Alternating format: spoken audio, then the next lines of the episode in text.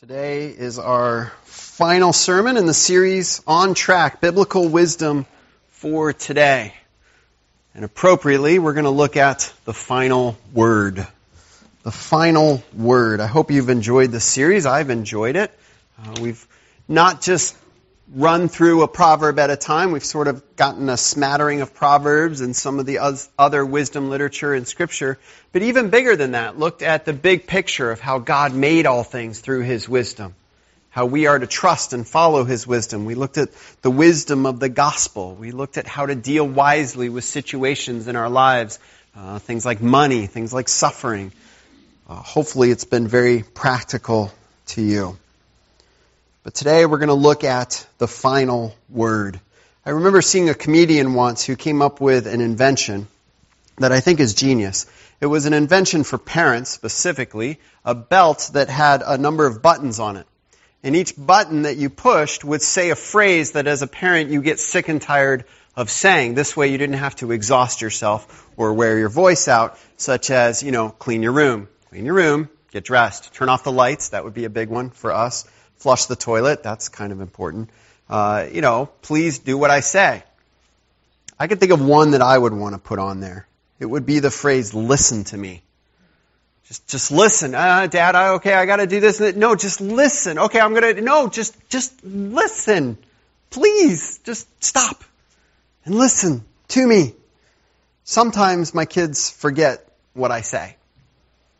Right? I'll say, hey, can you go up to your room and get the scissors that you borrowed a week ago? Can you, can you go get them so we can wrap your Christmas presents?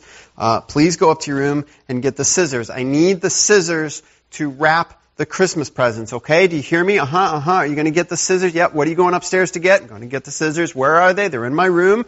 Okay. And you're going to bring me the what? The scissors? Okay, great. And they go upstairs. 20 minutes later. Uh, excuse me? Yeah, Dad? Where's the scissors? Oh, I forgot. Really? Listen to me. Sometimes they do what they thought I said. Okay, go get the scissors. I need scissors. This is why I need them. Okay, okay, okay. They go upstairs and they come back with the scotch tape. That's not what I said. Well, I knew you were wrapping gifts, and so I thought you would need the tape. I thought that's what you really really needed. No, I really needed what I said I needed. I need the scissors. Go get the scissors. Oh, okay. Sometimes they claim they don't hear. You know, they're up in their room and they're, they're playing away and, and I'll be speaking ever so kindly and gently up the stairs. Hey guys, uh, can you please come down here for dinner? Um, or, you know, bring the scissors when you come. Can you please come? Know, no response. Get a little louder, a little louder. Soon the neighbors are peeking out their doors. You know, what is going on at the day household? He's screaming at the top of his lungs. The angels are gathering in heaven. Like, oh my goodness, what is all this, this raucous noise? And, and then, then a little pitter patter of feet down the hallway and they come out. Oh, dad, sorry. I didn't hear you. yeah, right. of course you, that's selective hearing. That's what that is. But you know, sometimes, occasionally, my kids do something amazing.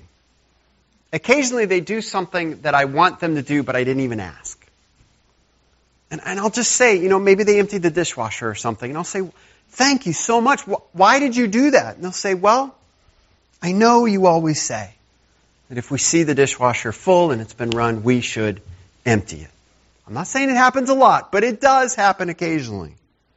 And I love that. Because it shows that some of this stuff that I'm saying is getting through. And that makes for a proud parent.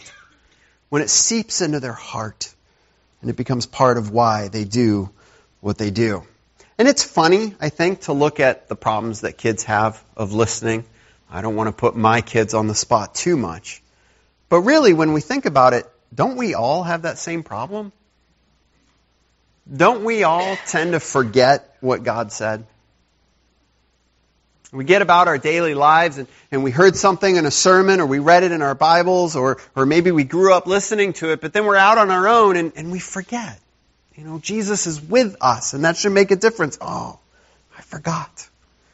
Sometimes don't we do what we thought God said? Instead of really listening to what He said, we, we say, well, I, I just thought He meant it this way and I, I thought that was okay. And then we come back to God's Word and it says, no, that's not what I was saying. Please listen to me. Don't we sometimes just claim not to hear?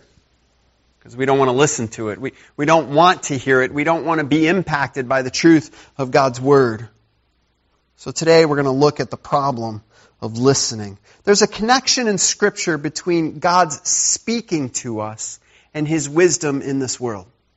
Now, this is very obvious, but stick with me for a second. You see, when God speak, he, when He speaks, He is communicating truth. Simple enough, right? All of God's truth is based upon what He knows to be true about the world. He knows it to be true because He made it that way. And so when God speaks, He is communicating His wisdom. Turn with me to Genesis chapter 1. Genesis chapter 1. I want to look just briefly at how God made the world. And as you're turning there, I want to put into our heads Proverbs chapter 3, verse 19. Proverbs chapter 3, verse 19. You don't have to turn there, I'll read it to you. You go to Genesis 1. Proverbs 3:19 says by wisdom the Lord laid the earth's foundations by understanding he set the heavens in place. This says that everything that God made he did so according to his wisdom. Again, this is pretty obvious. God made the world work the way he knew the world should work and the world does work the way God made it to work. So now we come to Genesis chapter 1. And I want you to think about the implications of God creating things in wisdom and through wisdom and how Genesis 1 says he creates the world. Let me just start in verse 1 and read the first three verses. In the beginning, God created the heavens and the earth. Now the earth was formless and empty. Darkness was over the surface of the deep, and the Spirit of, the, of God was hovering over the waters. And God said, Let there be light, and there was light. How did God make the light? He spoke. God could have thought. He could have imagined. God could have done absolutely nothing and light would have appeared. But the Bible says he spoke the world into existence. Now, in case you're thinking I'm making too big of a deal of this, one of the things we have to recognize about Scripture is when something is repeated, it's done so for a purpose. So we have verse 3, and God said, Let there be light. Look at verse 6. And God said, let there be a vault between the waters to separate water from water. Verse 9, and God said, let the water under the sky be gathered to one place, let the dry ground appear. Verse 14, and God said, let there be lights in the vaults of the sky. Verse 20, and God said, let the water teem with living creatures. Verse 24, and God said, let the land produce living creatures. Verse 26, then God said, let us make mankind in our image. Just a little bit of a pattern there, isn't there? God didn't get creative in his creation in how he created things. Oh, he was very creative, creative in what he created, but not how he created it. He didn't, in one place, mold things with his hands and in another place, you know, design it on a computer. No, each day he said, I'm going to say it and it's going to come about. God speaks and the world comes into existence. Somebody from the first service, one of the woodworkers among us, uh, came up to me and said, You know, I've been working on gifts for my kids for weeks and weeks. It's amazing to think that God just speaks and the world comes into existence. You know, we struggle to make trinkets. We struggle to do things at our jobs. We struggle to file a report. We struggle to file our taxes. We struggle to get normal things done. In a little bit, some of you are probably going to struggle to wrap some Christmas presents. Boy, that'll humble you real quick, won't it? We struggle for these things.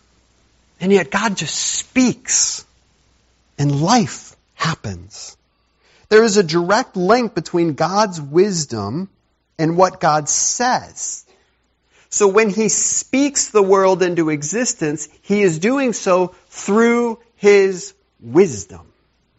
God created the world through his wisdom. Now this has a big implication in Genesis uh, in the early accounts. Another time that God speaks is Genesis chapter 2, verses 16 and 17. God speaks to Adam and Eve. Specifically to Adam. Look at verse 16. And the Lord God commanded the man, You are free to eat from any tree in the garden, verse 17, but you must not eat from the tree of the knowledge of good and evil. For when you eat from it, you will certainly die. And so God in his wisdom, knowing how he created all things, he goes to Adam and Eve and he says, I'm telling you, I know best. I'm telling you, all of this wonderful stuff is yours. All of it. Go for it. Enjoy it. It is all yours. I've given it to you. But this one thing, just this one thing, please trust me, this is not for you. Why? Because God is wise.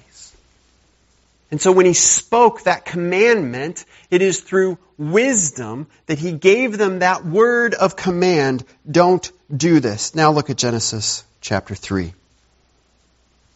Because into creation, spoken in wisdom, a question enters. Genesis chapter 3 verse 1. Now the serpent was more crafty than any of the wild animals the Lord God had said. He said to the woman, here's the question, did God really say, You must not eat from any tree in the garden. Now, here's what's amazing the God who just spoke the universe into existence is having his speech questioned. He's having his wisdom undermined by a creature who's putting a thought into Eve's head and Adam who is with them. Did God really say? Did God really say? This question is a questioning of God's authority. You see, it puts Eve and Adam on the seat of the judge up on his bench, and it put, puts God down there as the one who's being judged. Did God really say is a question of putting yourself in authority over God. Oh, I have the right to decide if what God said was right or wrong. It's a questioning of God's authority. It's also a questioning of His wisdom. The question insinuates unfairness because the serpent knows full well that is not what God said. God did not withhold all the greatness of the world. It was just one tree. But look at how he asks the question. He asks the question in such a way that insinuates God is unfair, unloving, ungenerous. Did God really say you can't have any of it? This question is having its effect in Genesis 3 verse 6 when we learn that the fruit, according to Eve, was good for food, pleasing to the eye, and also desirable for gaining wisdom. The serpent's question is putting a knife in and twisting it ever, ever so subtly. God is holding out on you. God has something good that he doesn't want you to have. This question, I believe, in many ways is at the heart of all sin. All sin is either not listening to what God has said or not believing what God has said. It is a question over and over again. Did God really say? And either saying, I don't agree with him, or I just don't care what he had to say in the first place. Sin is a rebellion against what God says. It's a rebellion against the wisdom he has communicated. When we sin, we are asking the same question as the serpent Did God really say?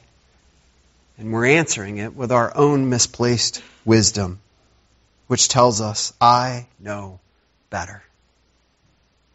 But sin has a further effect. You see, when we question what God says and we weigh what God says according to what we think is right, sin begins to twist our ability to accept reality, our ability to discern truth and wisdom. It causes us to be unable to hear further anything else that God says and to accept it. So we start by saying, did God really say? I don't really know. And then the next time we hear something from God and the next time and the next time we say, well, I know better. That's foolishness. Of course I know better. That's absolutely ridiculous because sin has an impact on us. But praise be to God, our God is not silent. You see, in Genesis chapter 3, at that moment in history, God had spoken to them and had said, Here's everything I made for you. Here's the tree you're not to eat. Here's what will happen. In the day you eat of it, you will surely die. He had laid it all out for them. And when they ate of it, He could have said, Okay, I've spoken. You ate of it. I'm not going to say another word. And he could have judged them at that moment. But we have a God who does not cease to speak. Turn to Hebrews chapter 1. Hebrews chapter 1. I love the way Hebrews starts.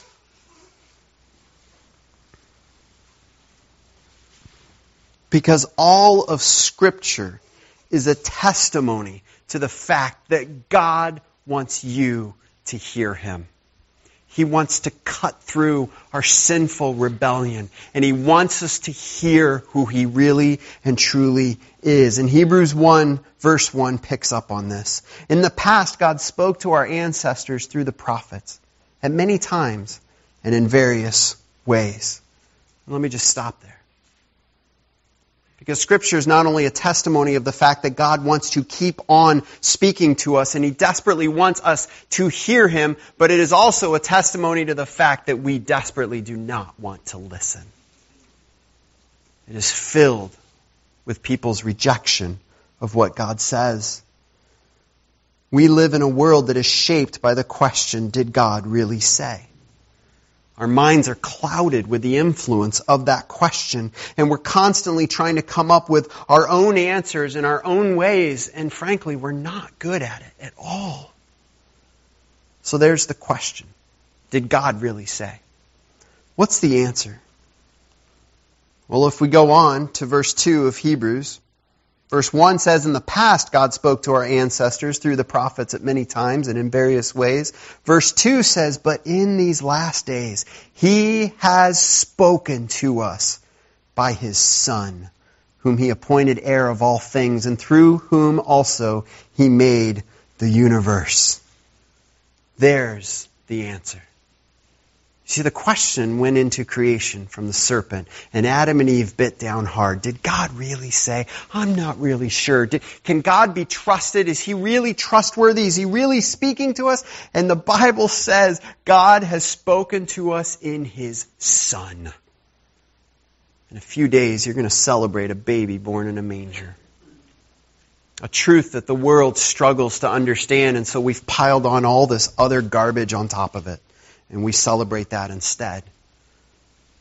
But Christmas is about the fact that God sent His Son to be born as a poor person in a manger.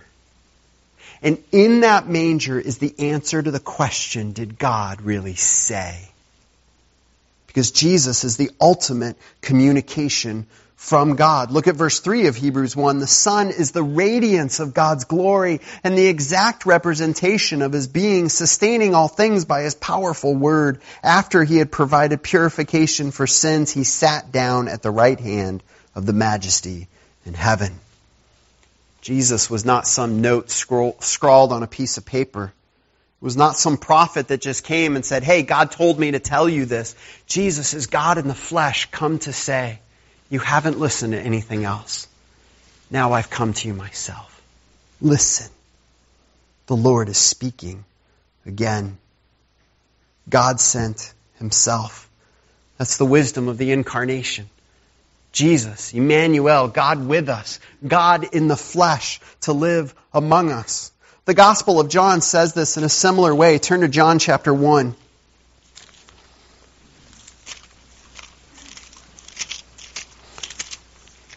John uses a different word. In fact, he uses the word word. John 1 verses 1 through 3. In the beginning was the Word, and the Word was with God, and the Word was God. He was with God in the beginning. Through him all things were made. Without him nothing was made that has been made.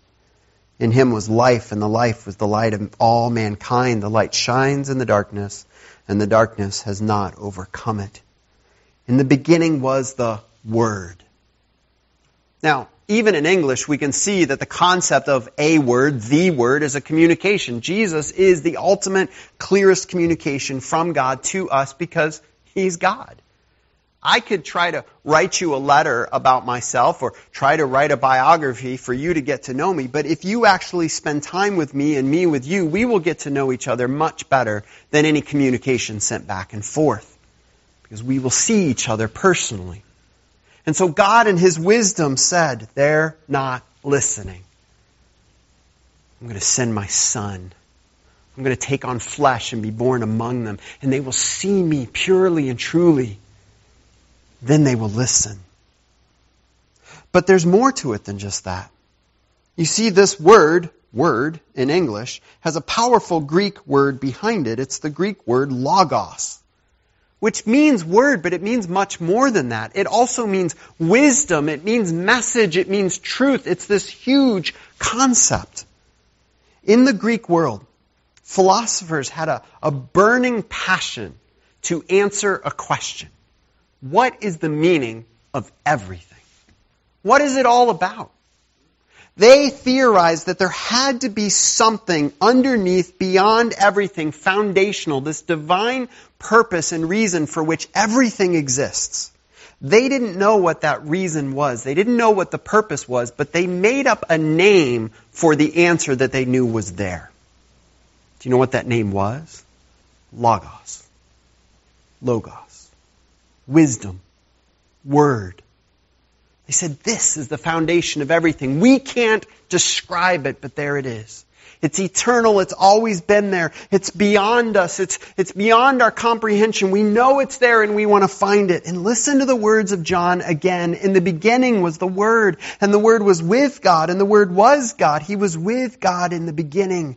Through him all things were made. Without him nothing was made that has been made. And I think the Greek philosophers could have listened to that or read that and said, well, yeah, this, this eternal word, absolutely, John, you're speaking our language. That's what we've been saying all along. Now go down to verse 14. The word became flesh and made his dwelling among us.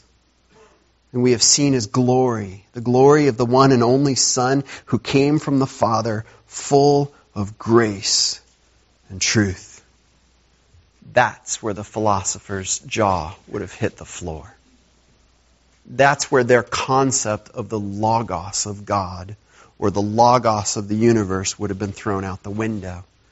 That that eternal truth could become a person, take on flesh, and live among us. That anybody could point to these great Greek philosophers and say, hey, you want to know the meaning of everything? You want to know the greatest answer to the question in the world? He's right over there. Let me introduce you to my friend, Jesus. Think of the power of God dwelling among us. Jesus is God's answer to the question of Genesis 3. Did God really say? He is the final word. Yes, God has spoken. He has entered this messed up world and he has confidently and eternally declared, yes, I really did speak the world into existence. Yes, I really am God and am all powerful and all knowing.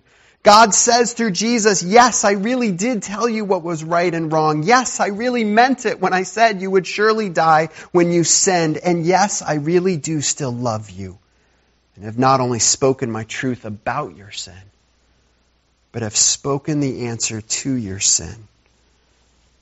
Because I myself, God in the flesh, Jesus Christ, will save us. God spoke the world into existence. And he spoke to us by sending himself, Jesus, Emmanuel, God with us. But we look around at the world. We look around at our lives. We look around at our families, our jobs. And I don't know about you, but sometimes I struggle and I say, okay, I see the question, I, I see the answer, but I don't see the difference. Where's the difference that that question should make? Where's the restoration of all that God spoke about in Genesis chapter 1 and 2? Because we're still pretty messed up. Maybe it's just me. You see, Jesus is the answer to that as well. The incarnation, the, the all eternal, all powerful God taking on flesh and dwelling among us tells us something. In Jesus' teachings, we see God's wisdom in action. A wisdom that the world could not understand. We looked at this last week. God's wisdom in action, changing how people thought. But that wasn't enough.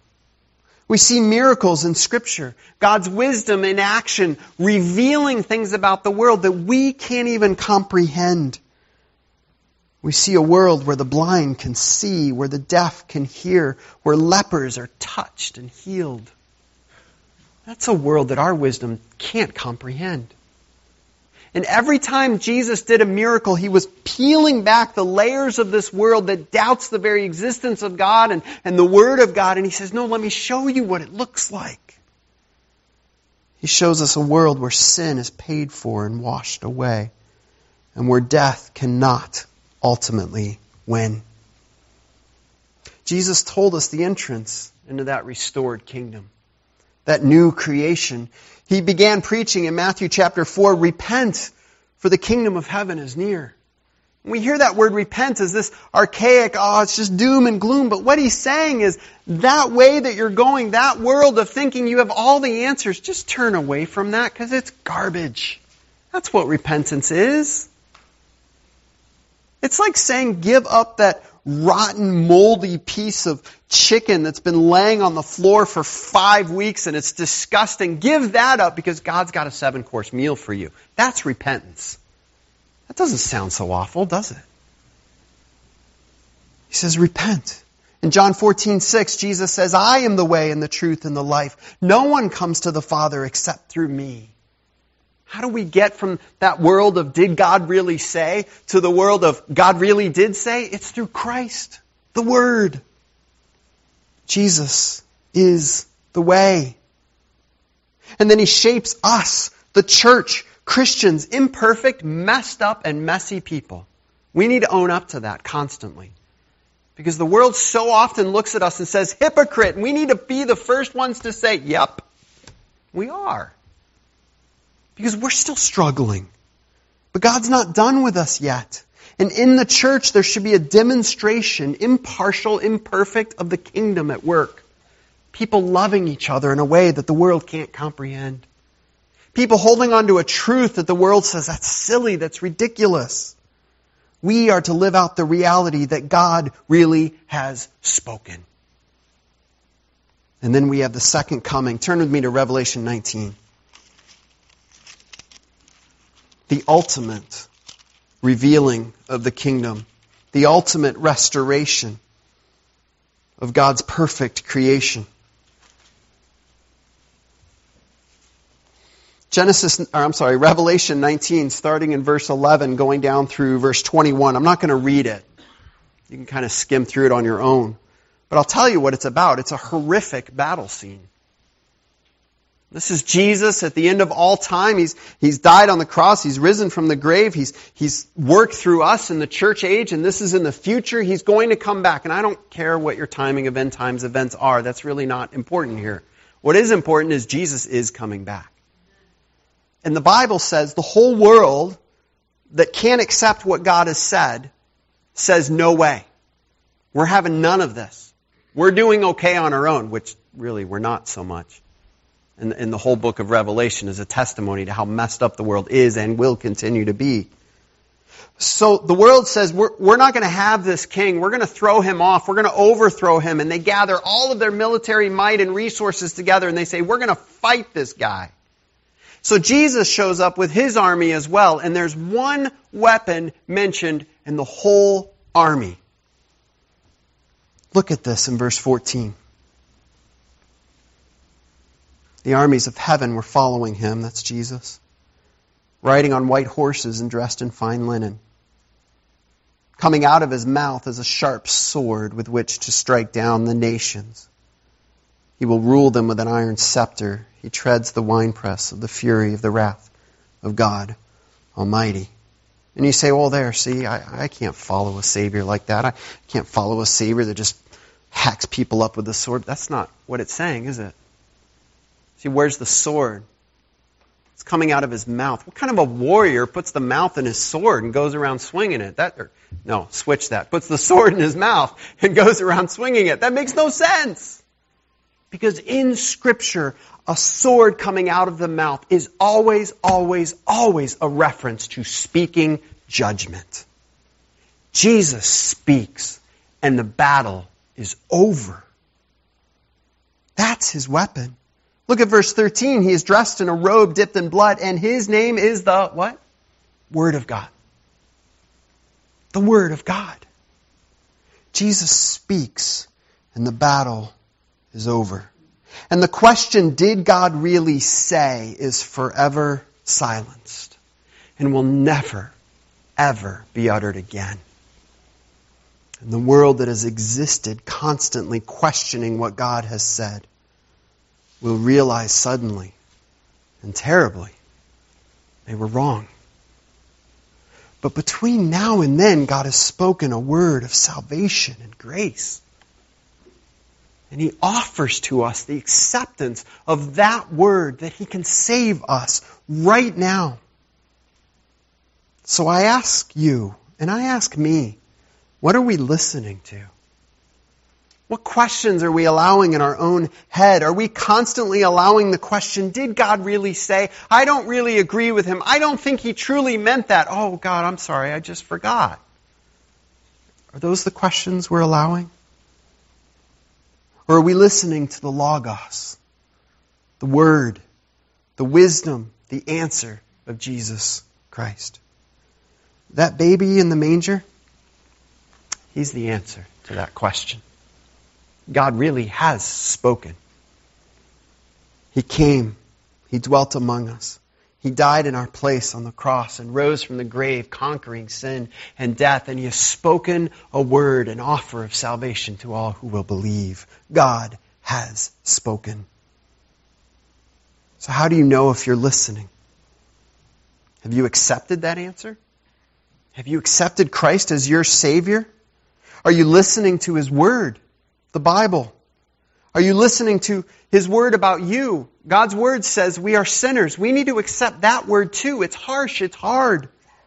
But we can't change God's definitions of sin. We can't diminish sin and say it's no big deal. To do so is to rob the cross of Christ of its glory and its power. If our sin is no big deal, then why? Why would God take on flesh, dwell among us, and die in our place if sin is no big deal? The cross is a word about the horrific greatness of sin. But it's also a word about grace.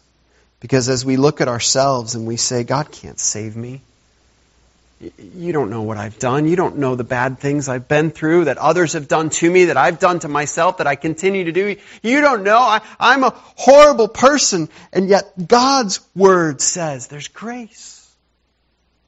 The word of Jesus Christ can eliminate all of that, wash it away. And there is a kingdom. God's word says a word about the kingdom that is here and is yet to come. Find out what it looks like and live that out now as ambassadors. Imperfect, but so the world can look at you and say, that doesn't make any sense. Why are you living that way? And say, because God said so. Let me show you what God has said. And you take them to Jesus Christ. Say, let me show you, my friend, Jesus. Let's pray. Heavenly Father. God, we are so often like kids who just don't listen. We think we know better and God as, as a father myself, an earthly father, I get so fed up with that. And yet I think about you and how you must look at me.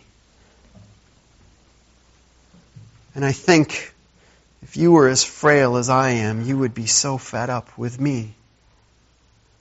And yet I praise you that your word says something so much better. You are not frail as I am. And instead, you are loving you are gracious. You are truthful and honest, but you also show mercy. And I pray, Father, if there's anyone here who is questioning you, may they look to that baby in the manger, the Word who dwelt among us, and may they see the answer. The answer that they've been searching for with maybe not even realizing it. And Father, as we struggle through life following Jesus, knowing hopefully that we are saved, but as we struggle, may we also listen to your word and say, I will trust you instead of questioning. God, I thank you for Jesus Christ, the final word, the final answer to all of our questions. In whose name we pray. Amen.